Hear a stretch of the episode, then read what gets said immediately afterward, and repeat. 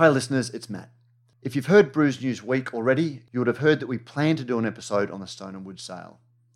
We'd been debating all week about how to approach this because there has been so much said already, we weren't sure if anyone had any interest in hearing any more or that more needed to be said.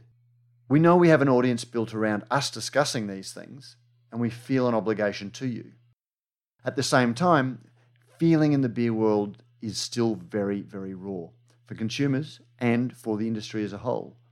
The ongoing emotion around the sale on social media has come to be misdirected against Stone and Wood, the people in it, and also Lion.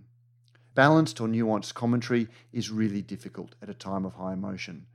The overwhelming feeling I've been hearing has been a circle of people loving the brand and the people, being surprised and hurt by the sale, being angry at some of the messaging leading up to the sale and also around the sale, then finding themselves angry at a business that they would much prefer to be able to celebrate, but then finding that they can't because they're angry at them.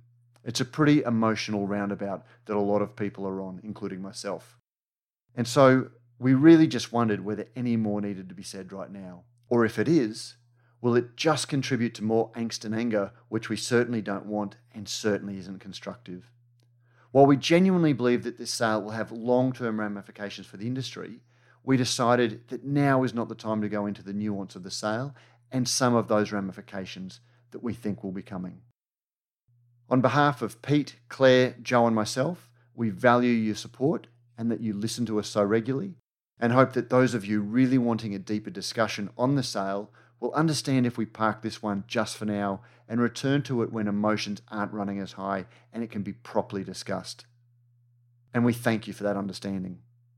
In the meantime, stay well, drink well, whatever that means to you, and we'll be back next week with our usual news coverage.